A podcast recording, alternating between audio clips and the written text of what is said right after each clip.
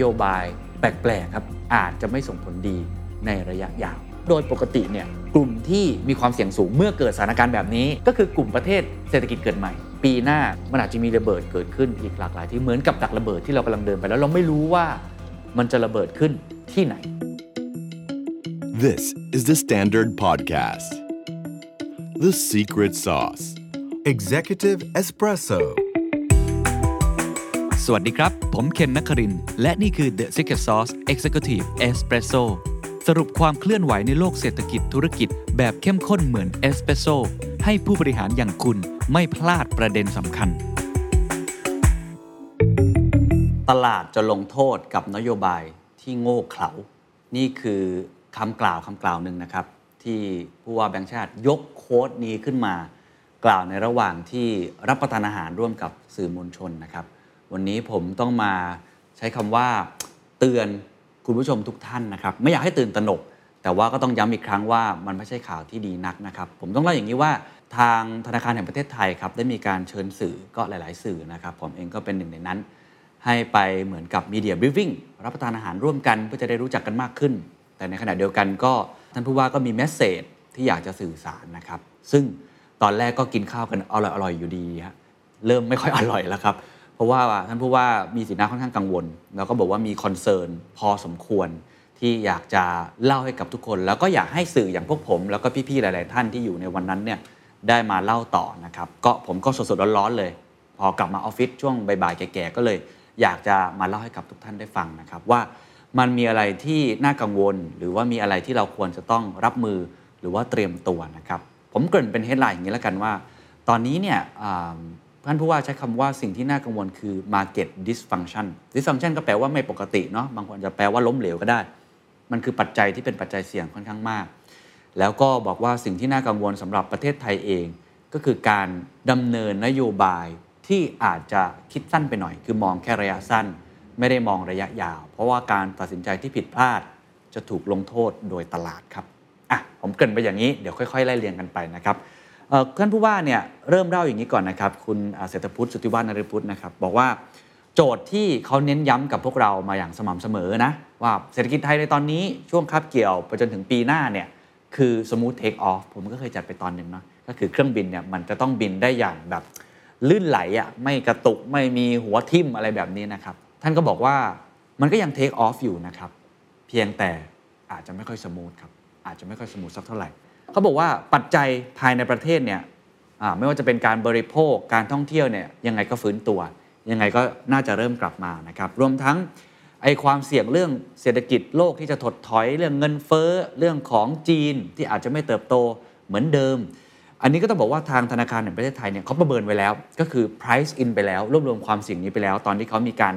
แถลงข่าวในช่วงเวลาที่ผ่านมานะครับอย่างที่เขาเคยวิเคราะห์เอาไว้ว่าส่งออกปีหน้าเนี่ยน่าจะเติบโตค่อนข้างต่ำหลังจากที่ปีนี้เนี่ยทำได้ค่อนข้างดีเพราะฐานมันต่ำอะเนาะแต่ว่าข้างหน้าพอตลาดมันไม่ค่อยดีเนี่ยการส่งออกก็อาจจะโดนกดดันได้ค่อนข้างมากนะครับแต่ว่าโดยภาพรวมเนี่ยท่องเที่ยวเป็นพระเอกใช่ไหมประเทศไทยโอกาสที่จะ จี ดี พี โตต่ำกว่า สามเปอร์เซ็นต์ เนี่ยมีน้อยมากคือท่านผู้ว่ามั่นใจว่ายังไงเศรษฐกิจฟื้นตัวแน่นอนนะครับอันนี้เป็นสิ่งที่เขาบอกว่ายังไม่ต้องกังวลมากนักแต่วันนี้ที่ต้องชวนเชิญนะฮะสื่อมาพูดคุยกันอีกครั้งนึงเนี่ยเพราะว่ามีความกังวลเพิ่มมากขึ้นนะครับโดยเฉพาะเรื่องปัจจัยเสี่ยงหลักเนี่ยจากโลกนะฮะหลังจากที่ท่านเนี่ยได้เดินทางไปต่างประเทศไปงานประชุมต่างๆโดยเฉพาะงานใหญ่ๆนะอย่างเช่น ไอ เอ็ม เอฟ หรือว่า World Bank อ่าผมก็เคยเล่าไปตอนนึงจำได้ไหมครับว่า เอ็ม ดี ของทาง ไอ เอ็ม เอฟ เนี่ยออกมาเตือนที่เป็นคำกล่าวที่ค่อนข้างน่ากังวลค่อนข้างมากเนี่ยท่านบอกว่าโทนในการสื่อสารเนี่ยมันต่างกับปีก่อนหน้านี้มากๆคือท่านคงไปทุกๆปีนะครับปีก่อนหน้านั้นเนี่ยบอกเงินเฟ้อเป็นเรื่องชั่วคราวนะครับแล้วก็ยังไม่ได้ส่งสัญญาณอะไรที่มันเป็นความน่ากังวลมากนักแต่ปีนี้ครับเป็นความน่ากังวลมากแล้วก็มีการสื่อสารในโทนที่ค่อนข้างที่จะตักเตือนนะครับหรือว่าบอกข่าวร้ายให้เราระมัดระวังพอสมควรนะครับเขาบอกประเด็นหลักเดิมที่เคยพูดคุยเนี่ยยังคงเป็นเรื่องเงินเฟ้อเขาบอกสหรัฐตอนนี้ไม่ได้ห่วงแล้วเรื่องของเศรษฐกิจว่ามันจะเป็นยังไงเพราะว่ามันน่าจะฟื้นตัวดีค่อนข้างมากอยู่แล้วนะครับการว่างงานก็ต่ำมากปัญหาตอนนี้ของสหรัฐเนี่ยเขาบอกว่า we don't need more demand we need more workers ด้วยซ้ำก็คือต้องการแรงงานแรงงานไม่พอนะฮะอันนี้เป็นปัญหาใหญ่นะครับแต่ปัจจัยที่ไม่ค่อยพูดถึงกันแล้วก็เป็นเรื่องที่สำคัญมากและท่านผู้ว่าก็เน้นย้ำมากๆปัจจัยเสี่ยงหลักในตอนนี้ทุกท่านฟังดีๆครับ market dysfunction หรือในเรื่องของความล้มเหลวความไม่ปกติของตลาดทุนและตลาดเงินเรื่องนี้เขาบอกว่าน่าเป็นห่วงอย่างยิ่งและระเบิดกำลังจะเกิดขึ้นในปีข้างหน้าอีกหลายหลายลูกและอาจจะลุกลามไปได้นะครับเขาเปรียบเทียบเหมือนกับน้ำลดต่อผุดครับเราอยู่ในโลกที่สภาวะเนี่ยดอกเบี้ยเนี่ยต่ำมานานใช่ไหมอย่างที่ผมเคยเล่าไปหลายครั้งนะตำราเศรษฐศาสตร์เนี่ยหลายครั้งที่นักเศรษฐศาสตร์เรียนกันเนี่ยเรียนกันแบบว่าดอกเบี้ยต่ำมาตลอดเนาะอยู่ในโอ้โหหลายสิบปีมากๆเลยแต่พอตอนนี้ดอกเบี้ยมันสูงขึ้นแล้วสูงขึ้นแบบเขาเรียกว่าอย่างรวดเร็วอ่ะอ่าคือไม่ใช่แค่ ศูนย์จุดสองห้าเปอร์เซ็นต์ แต่ว่าขึ้นที่ ศูนย์จุดเจ็ดห้า สองถึงสาม ครั้งติดต่อกันอะไรแบบนี้นะมันทำให้มันมันช็อกเหมือนกันนะโลกก็เลยเข้าสู่สภาวะดอกเบี้ยสูงนะครับสภาพคล่องที่เคยอัดฉีดเข้ามา คิว อี อะไรต่างๆเนี่ยมันก็หายไปนะหดไปค่อนข้างมากภาพที่เกิดขึ้นก็คือน้ำมันลดพอน้ำมันลดเนี่ยตอมันก็ผุดครับก็คือตอที่มันมีอยู่แล้วแล้วเราอาจจะไม่เคยระมัดระวังมันหรือว่าปกติมองว่าเป็นเรื่องปกติกลายเป็นว่ามันกลายเป็นความเสี่ยงเกิดขึ้นอันนี้ที่เห็นภาพชัดเจนที่สุดนะครับดร.กอบศักดิ์ภูตกูลก็พูดหลายครั้งนะก็คือประเทศ emerging market หรือเศรษฐกิจเกิดใหม่ที่มีหนี้สาธารณะกับต่างประเทศค่อนข้างมากศรีลังกาปากีสถานและอีกหลากหลายประเทศเนี่ยที่โอ้โหมีปัญหาอย่างยิ่งเลยเมียนมาแบบนี้เป็นต้นลาวแบบนี้เป็นต้นนะครับอันนี้มันเห็นภาพชัดอยู่แล้วว่ามีโอกาสเสี่ยงค่อนข้างสูงมากๆอยู่แล้วนะครับแต่ว่าสิ่งที่น่าสนใจก็คือนอกเหนือจากหนี้สาธารณะแล้วเขาบอกว่าความไม่ปกติคืออย่างนี้ครับท่านผู้ว่าบอกว่าโดยปกติเนี่ยกลุ่มที่มีความเสี่ยงสูงเมื่อเกิดสถานการณ์แบบนี้ก็คือกลุ่มประเทศเศรษฐกิจเกิดใหม่อ่ากลุ่มประเทศธุรกิจขนาดเล็กใช่ไหมอันนี้ทุกคนพูดกันเป็นปกติว่าหนี้ครัวเรือนน่ากังวลมากเลย เอส เอ็ม อี ต่างๆพอดอกเบี้ยมันเพิ่มสูงขึ้นอะไรแบบนี้มันก็เป็นเรื่องปกติที่จะต้องเกิดขึ้นอยู่แล้วแต่ครั้งนี้ครับมันมีอีกเหตุการณ์นึงที่มีนัยยะอย่างยิ่งคือวิกฤตไปเกิดขึ้นหรือไประเบิดขึ้นในประเทศในตลาดในบริษัทที่เซฟที่สุดครับมีความเสี่ยงน้อยมากๆเป็นตลาดที่ advanced economy ตัวอย่างชัดเจนสหรัฐอาณาจักรหรืออังกฤษนั่นเองที่เราเห็นนะครับว่าความผันผวนเนี่ยไประเบิดที่ pension fund เพราะว่ามันมีเขาเรียกว่าความไม่สอดคล้องกันของนโยบายการเงินกับการคลังถูกไหมฮะก็คือ policy mistake ความผิดพลาดเกิดขึ้นตลาดลงโทษทันทีคือตกใจตระหนกตกใจมากแล้วทำให้พอมันเชื่อมกันทั้งโลกเนี่ยมันก็เลยเกิดความหวั่นไหวหรือว่าผันผวนที่เกิดขึ้นโดยเฉพาะเรื่องของ pension fund อะไรแบบนี้เป็นต้นนะครับท่านผู้ว่าบอกว่าระเบิดตอนนี้เกิดที่ไหนก็ได้แล้วก็หากไประเบิดในของที่มีความเสี่ยงเนี่ยเข้าใจได้แต่ตอนนี้ปัญหาเนี่ยดันไปเกิดในที่ที่ปกติเราไม่เคยคิดว่ามันจะมีความเสี่ยงอย่างล่าสุดก็คือพันธบัตรสหรัฐอเมริกาหรือ ยู เอส Treasury นะครับที่ปกติปลอดภัยมากท่านผู้ว่าตอนนี้ถ้าสังเกตดูดีๆสภาพคล่องจะดีมากๆเลยซื้อง่ายขายคล่องกลายเป็นว่าตอนนี้สภาพคล่องเนี่ยเริ่มหดลงเออมันมันเริ่มตึงๆเกิดสถานการณ์แบบนี้เกิดขึ้นเขาบอกทั้งหมดที่เกิดเนี่ยยังมีอีกหลายที่นะถ้าเราทำหน้าที่เป็นนักสืบดูนะลองดูสัญญาณอะไรแบบนี้นะก็จะเห็นนะญี่ปุ่นเองใช่ไหมครับก็มีสัญญาณแบบนี้ท่านผู้ว่าบอกว่ามันเป็นซินโดรมที่เริ่มออกอาการไม่ค่อยดีนักสักเท่าไหร่แล้วก็พูดประโยคแบบนี้เลยครับว่าปีหน้าผมจำท่านได้เลยท่านทำเบอร์อย่างนี้ฮะมันอาจจะมีระเบิดเกิดขึ้นอีกหลากหลายที่เหมือนกับดักระเบิดที่เรากำลังเดินไปแล้วเราไม่รู้ว่ามันจะระเบิดขึ้นที่ไหนทั้งนี้ครับผู้ว่าแบงค์ชาติบอกนะครับว่าไอ้คำว่าที่ไหนที่มันจะเกิดเนี่ยสิ่งที่เขาไม่กังวลคือแบงค์บอกธนาคารเนี่ยเขาไม่ค่อยกังวลอันนี้พูดระดับโลกนะไม่ใช่แค่ประเทศไทยนะครับเหตุผลเพราะ visibility เนี่ยมันเห็นชัดแล้วก็ธนาคารส่วนใหญ่เนี่ยเจ็บมาเยอะฮะเจ็บจากไม่ว่าจะเป็นวิกฤตต้มยำกุ้งหรือว่าวิกฤตซับไพรม์เองเนี่ยเขาบริหารความเสี่ยงได้ค่อนข้างดีเขาเจ็บมาเพราะฉะนั้นเขาจะรู้ว่าสิ่งเหล่านี้เป็นสิ่งที่เขากังวลรวมทั้ง visibility ก็คือตัวเลขเขามีทุนสำรองเท่าไรเขาบริหาร บี เอส ratio ยังไงเขา leverage มากน้อยแค่ไหน regulator มองเห็นเหมือนของไทยเนี่ย regulator มองเห็นเลยแล้วก็ทำสิ่งที่เรียกว่า stress test ตลอดเวลา test ตลอดว่ามันเป็นยังไงทางธนาคารแห่งประเทศไทยเนี่ยก็ทำกับแบงก์พาณิชย์ของไทยไปพอสมควรเหมือนกันกับ stress test ในช่วงโควิดหลังโควิดก็ผมเห็นก็ยังมีให้ทำกันอยู่นะครับว่าเป็นยังไงเพราะฉะนั้นมันเหมือนมันอยู่ในสายตามันเห็นว่า visibility เป็นยังไงแต่ top of concern ที่น่ากังวลที่สุดไอ้ระเบิดที่อาจจะเกิดขึ้นในตอนนี้คือ หนึ่ง non bank ในต่างประเทศครับพวกสถาบันทางการเงินที่ไม่ใช่แบงก์อ่าไปรู้เหมือนกันว่ามีกี่ประเภทนะทุกคนลองไปนับดูมีมากมายเต็มไปหมดเลย visibility อาจจะเห็นไม่ค่อยชัด สอง fund ครับในระดับโลกมีมากมายเลยใช่ไหมกองทุนต่างๆที่ไปลงทุนนู่นนี่นั่นเนี่ยนี่คืออันดับที่ สอง อันดับที่ สาม ครับคือ private equity ครับโดยเฉพาะในระดับโลกเนาะที่คุ้นเคยกับดอกเบี้ยต่ำมาตลอดสรุปครับมีสามกับดักที่อาจจะระเบิดหนึ่ง non bank สอง fund สามก็คือ private equity เขาบอกว่าสามหน่วยงานนี้หรือว่าอาจจะเรียกว่าเป็นสามกับดักระเบิดนี้แล้วกัน visibility ต่ำมากคือมองไม่เห็นไม่รู้ว่าเกิดอะไรขึ้นไส้ในมันคืออะไรเราไม่รู้มีการ leverage กันมากน้อยแค่ไหนไปกู้นี่ยืมสินมาทำลงทุนต่อยอดอะไรเราไม่ค่อยเห็นกันสักเท่าไหร่เงินมาจากไหนที่ทางมาเป็นยังไงเราไม่เห็นผมคิดว่าอันเนี้ยตอนคุยกันผมก็ชวนคุยว่าเออมันก็คล้ายๆคริปโตเนาะเขาบอกอ่าใช่มันก็คริปโตแหละเราไม่รู้ไงถูกไหมเราไม่รู้ว่ามันเกิดขึ้นที่ไหนอย่างไร เอฟ ที เอ็กซ์ เนี่ยถ้าเกิดว่าไม่ไปแงะดูดีๆ Coinbase ไม่ไปแงะดูดีๆหรือมันไม่มีกลิ่นโชยออกมาเนี่ยก็ไม่มีใครรู้เอาไปลงทุนที่ไหนหรือแม้แต่ เอส ไอ เอ็ม อี ซี เองอะเราก็ไม่รู้เหมือนว่า เอส ไอ เอ็ม อี ซี ไปลงทุนกับอะไรในตอนนั้นบางทีกลิ่นต่างๆเหล่านี้มันไม่ได้เปิดเผยออกมาอย่างชัดเจนคือมันต้องการนักสืบแต่มันเหมือนกับธนาคารที่ถูกเรกูเลตอย่างจริงจังแบบนี้ยังพอเห็นได้เขาบอกว่าอันเนี้ยน่ากังวลมากเพราะไม่ค่อยมีใครเห็นไม่มี visibility อาจจะระเบิดเมื่อไหร่ก็ไม่รู้และถ้าระเบิดแล้วเหมือนคริปโตครับมันลุกลามได้ง่ายเพราะอะไรมันเหมือนกับในสนามเนี่ยมันมีระเบิดอ่ะเกิดขึ้นจุดนึงเนี่ยอีกจุดนึงมันอาจจะเป็นหนองอ่อนๆแต่มันตกใจไงมันมีไฟเกิดขึ้นแล้วอ่ะประกายไฟนั้นมันอาจจะไปจุดได้แม้ว่าอันนั้นอาจจะไม่ได้อ่อนไหวเหมือนกับระเบิดลูกแรกก็เป็นไปได้ผมว่าโลกคริปโตเราเห็นภาพนี้ชัดนะครับว่าพอมันเกิดขึ้นเนี่ยแม้แต่ Binance ก็มีสะเทือนเล็กๆเหมือนกันถูกมั้ย เอฟ ที เอ็กซ์ หรือว่า Celsius เอ่ยอะไรเอ่ยเนี่ยทุกคนก็เห็นกันบอกว่าเฮ้ยมันอาจจะโดนลูกหลงหรือว่าลุกลามไปสู่อื่นๆด้วยเว็บไซต์อย่าง คริปโต ดอท คอม ใช่ไหมเราก็เห็นนะว่ามันมีความหวั่นไหวตรงนี้เกิดขึ้นอันนี้มันเป็นสัญญาณที่บริบทอาจจะต่างกันแต่ว่าค่อนข้างน่ากังวลนะครับว่าระเบิดลูกนี้ถ้ามันเริ่มมีการจุดติดเกิดขึ้นเนี่ยมันอาจจะลุกลามไปเกิดขึ้นได้นะครับผมก็เลยถามว่าแล้วฝั่งคนที่ทำงานด้านนี้โดยเฉพาะในต่างประเทศเขาไม่รู้เหรอเรกูเลเตอร์อื่นๆเนี่ยพอได้จะเข้าไปทำอะไรได้ไหมท่านผู้เขาบอกจริงเขารู้แหล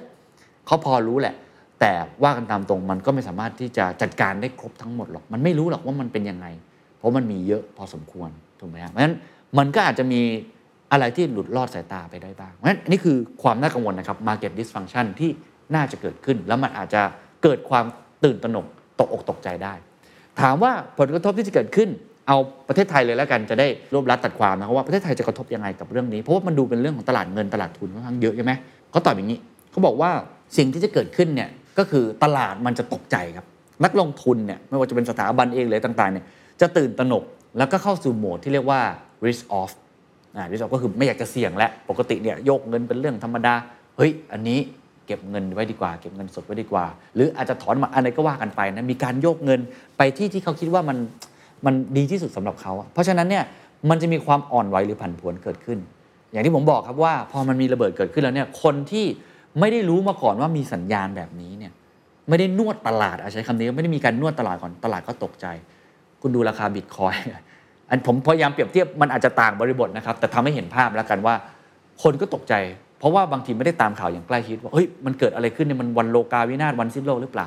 เพราะฉะนั้นครั้งนี้ผมเชื่อที่ผมจัดสัญญานะว่าที่ท่านผู้ว่าเนี่ยพยายามจะส่งสัญญาณตรงนี้กับสื่อหลายๆที่เนี่ยก็ต้องการให้พวกผมเนี่ยมาบอกกล่าวว่าถ้ามีสิ่งนี้เกิดขึ้นเนี่ยอย่าเพิ่งตกใจมากมันมีโอกาสที่จะเกิดขึ้นแต่ก็ต้องระมัดระวังอย่างยิ่งมันจะมีสามดัชนีครับที่อ่อนไหวเป็นพิเศษและจะมีความผันผวนอย่างยิ่งนะครับ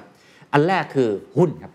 บตลาดหุ้นนี่มันเซนซิทีฟสุดอยู่แล้วถ้าเกิดขึ้นมันเฮโลกันไปมันเป็นเรื่องของอารมณ์ความรู้สึกเพราะฉะนั้นเรื่องของความเฟียความกลัวที่เกิดขึ้นเนี่ยมันอาจจะเกิดขึ้นได้แล้วมันจะมีความผันผวนนะครั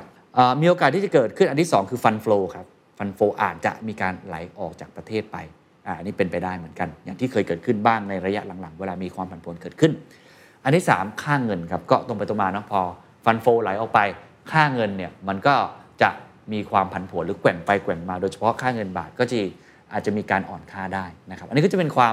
มเรียกได้ว่าความผันผวนที่หลายคนเนี่ยที่ผมตีความเอานะครับว่าไอ้สามอย่างนี้ตอนแรกเราคิดว่าปีนี้มันก็ผันผวนพอสมควรแล้วนะโดยเฉพาะค่าเงินใช่ไหมเราคิดว่าปีหน้าเนี่ยมันน่าจะอยู่ในจุดที่ใช้คำว่า stability หรือเสถียรภาพดีขึ้นไม่อยากจะปวดหัวแบบนี้อีกแล้วอ่ะปีนี้มันงงไปหมดมันเป็นโลกที่มัน fragile มากๆมันมันเปราะบางมากๆมันแตกสลายง่ายก็อันนี้ก็คงจะต้องบอกกับทุกท่านต่อไปว่าน่าจะเป็นอย่างนั้นต่อไปแล้วก็จะมีความผันผวนเกิดขึ้นอีกตลอดเวลาเพราะฉะนั้นก็ต้องมอนิเตอร์อย่างใกล้ชิดนะครับแม้แต่ทางธนาคารแห่งประเทศไทยก็บอกเองนะผมจำได้เวลาทุกครั้งที่เขาแถลงเนี่ยเขาก็จะบอกว่าเขาดูตาม data ที่เกิดขึ้นในระยะเวลานั้นเขาจะประเมินตามนั้นเพราะว่าก็มีนักข่าวหลายคนถามว่าเอ้ยอย่างนี้เรื่องของการขึ้นอัตราดอกเบี้ยจะเปลี่ยนแปลงไปไหมนโยบายต่างๆการเงินเนี่ยจะมีการเปลี่ยนแปลงไปอย่างไรเขาบอกจริงๆเรื่องพวกนี้มันเป็นเรื่องที่เขาประเมินอยู่แล้ว ก็คือพอมันมีเหตุการณ์แบบนี้เขาก็กำลังคำนวณหรือว่ากำลัง bounce ไอเดียกันอยู่ว่าจะเกิดอะไรขึ้นแต่อย่างน้อยที่สุดเขายืนยันกับพวกเรานะครับว่าทางผู้ว่าเองหรือว่าทีมงานเองเนี่ยก็มีการประเมินอย่างใกล้ชิดนะครับเพราะฉะนั้นก็จะได้เห็นว่าตัวเลขนี้เป็นตัวเลขล่าสุดที่เขาไม่ได้ละเลยเลยเขาดูความเสี่ยงตรงนี้แล้วก็เลยเอามาบอกกล่าวกับเราสำหรับประเทศไทยถามว่ารับมืออย่างไรเขาบอกข้อดีที่สุดก็คือประเทศไทยเนี่ยยังคงมีความสามารถในการรับมือกับช็อคนี้ได้ดีกว่าที่อื่นเหตุผลก็อย่างที่หลายคนทราบกันดีอยู่แล้วนะก็คือเราผ่านต้มยำกุ้งมาเราเจ็บหนักมาพอสมควรเพราะฉะนั้นเรามี resiliency ความยืดหยุ่นเพราะว่าเรา เอ่อ เคยแบบล้มหนักเราก็เลยป้องกันความเสี่ยงหลายคนบอกโอ้แบงก์ไทยนี่ conservative ด้วยซ้ำนะฮะพอเกิดซับไพรม์ขึ้นในปีสองพันแปดตอนนั้นอ่ะเราก็ไม่ค่อยกระทบสักเท่าไหร่นะครับเพราะว่าเราเราค่อนข้างมีเกราะกำบังที่ค่อนข้างดีเราตั้งกำแพงสูงโควิดก็เช่นเดียวกันก็จะเห็นว่าธนาคารเนี่ยไม่ได้กระทบเยอะมากสักเท่าไหร่นะฮะปีนี้โอ้งบออกมาแล้วนะฮะกำไรกันมหาศาลทั้งแบงก์ทั้งนอนแบงก์นะอันนี้ก็เป็นเป็นตัวอย่างหนึ่งว่าประเทศไทยรับมือกับช็อคเนี่ยได้ค่อนข้างโอเคโดยเฉพาะสถาบันทางการเงินที่ถูกเรกูเลตโดยธนาคารแห่งประเทศไทยก็อาจจะเป็นข่าวดีเล็กๆในข่าวร้ายนะครับแต่สิ่งที่น่ากังวลยังมีอยู่ครับสิ่งที่น่ากังวลที่คุณเศรษฐพุทธเนี่ยต้องการจะบอกที่สุดและผมจับสัญญาณเองนะอันนี้เป็นความเห็นส่วนบุคคลนะครับของผมเองว่าเหตุผลลึกๆที่ท่านอยากคุยกับสื่อมากๆคือเรื่องนี้เพราะท่านกังวลมากครับว่านโยบายแปลกๆครับนโยบายที่มันไม่ค่อยสมเหตุสมผลนโยบายที่อาจจะมองแค่ระยะสั้นไม่ได้มองระยะยาวหรือพูดอีกมุมนึงนโยบายที่ฟังแล้วดูดีเป็นประชานิยมอาจจะไม่ส่งผลดีในระยะยาวโดยเฉพาะในตลาดที่มันเป็นความผันผวนมีกับดักระเบิดมากมายอยู่เต็มไปหมดแบบนี้ขอยกตัวอย่างเช่นอังกฤษครับออกนโยบายที่ไม่สอดคล้องกันใช่ไหมระหว่างการเงินกับการคลังเราเห็นชัดเจนเลยใช่ไหมครับว่าทางนายกรัฐมนตรีหรือว่าทีมของเขาคนก่อนนะทางรัฐมนตรีว่าการกระทรวงการคลังเนี่ยก็บอกเลยว่าโอ้โหจะต้องกระตุ้นเศรษฐกิจต้องลดภาษีอะไรต่างๆเพื่อเป็นการกระตุ้นแต่ปรากฏว่าอีกฝั่งนึงแบงก์ชาติไม่ได้มองอย่างนั้นแล้วก็ตลาดเนี่ยมันลงโทษหนักมากเพราะว่าเฮ้ยตลาดมันเป็นอย่างนี้อยู่อะสถานการณ์มันผันผวนแบบนี้อยู่เนี่ยคุณมาทำแบบนี้เนี่ยมันไม่ได้ว่าอย่างนี้แล้วกันเพราะฉะนั้นผู้ว่าก็เลยเน้นย้ำโค้ดนี้ครับแล้วผมว่านี่เป็นโค้ดที่ค่อนข้างสำคัญนะครับก็บอก market will punish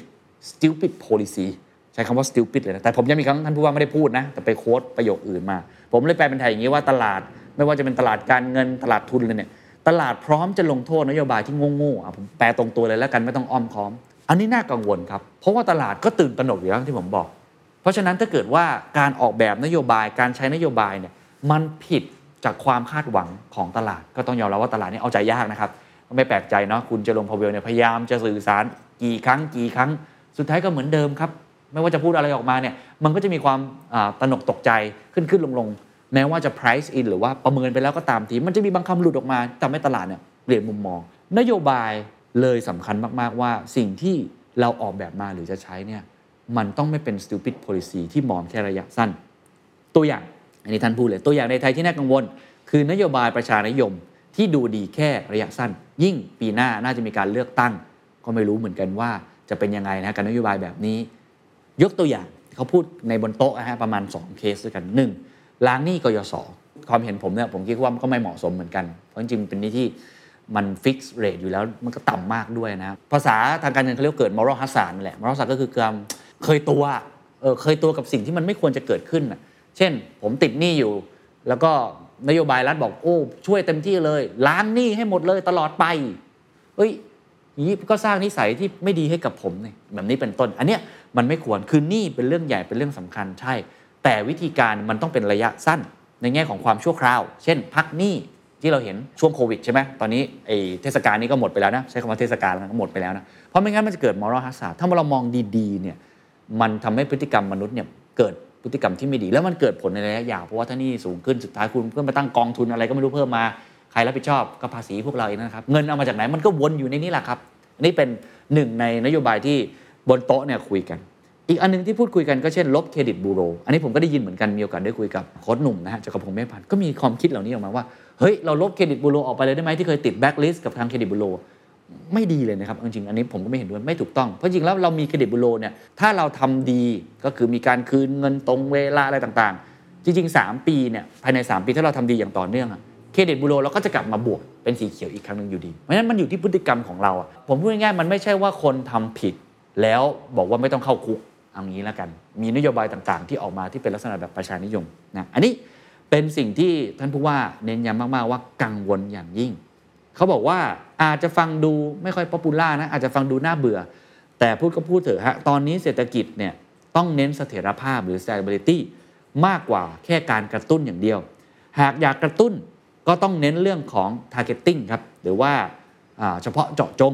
โดยเฉพาะกลุ่มเปราะบางไม่ควรที่จะหว่านแหนะครับอันนี้ก็วันก่อนผมฟังท่านรัฐมนตรีว่าการกระทรวงการคลังนะครับคุณอาคมนะฮะเก่าในเวทีน่าจะของบลูมเบิร์กใน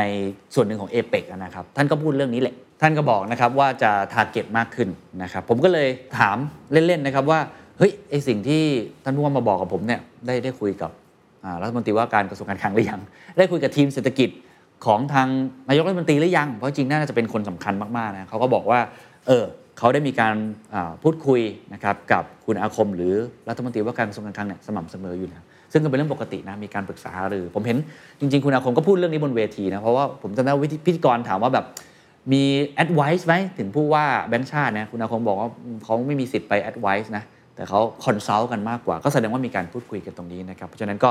เป็นสิ่งหนึ่งที่คุณผู้ว่าค่อนข้างคอนเซิร์นมากๆแล้วกังวลมากๆว่านโยบายแปลกๆนะที่มันดูดีระยะสั้นกระตุ้นเศรษฐกิจเนี่ยทำผิดแล้วเนี่ยมันโดนลงโทษสูงมากๆนะครับอันนี้คือเรื่องแรกเรื่องที่สองไม่ได้เกี่ยวกับเรื่องนี้สักเท่าไหร่แต่ว่าผมว่ามันเป็นคอนเซิร์นที่มีนัยยะนะแล้วก็มีอิมพลิเคชันเยอะมากท่านผู้ว่าเองก็ยังไม่มีคำตอบที่ชัดเจน geopolitics ครับเขาบอกว่าเรื่องนี้เรื่องใหญ่มากสำคัญมากจะปรับซัพพลายเชนยังไงจะปรับมุมมองของเราที่มีต่อสหรัฐกับจีนยังไงจะปรับเรื่องการทำมาค้าขายยังไงคือมันตามมาด้วยปัจจัยหลายอย่างในเรื่องของการดีคัพลิ่งอ่ะแล้วก็เรื่องของการที่ต้อง manage ไอ้เจ้าดีคัพลิ่งอีกทีนึงก็เป็นเรื่องที่ท้าทายมากๆนะครับท่านผู้ว่าก็ยังไม่มีคำตอบชัดเจนเหมือนกันว่าต้องเป็นยังไงแต่ที่แน่ๆเนี่ย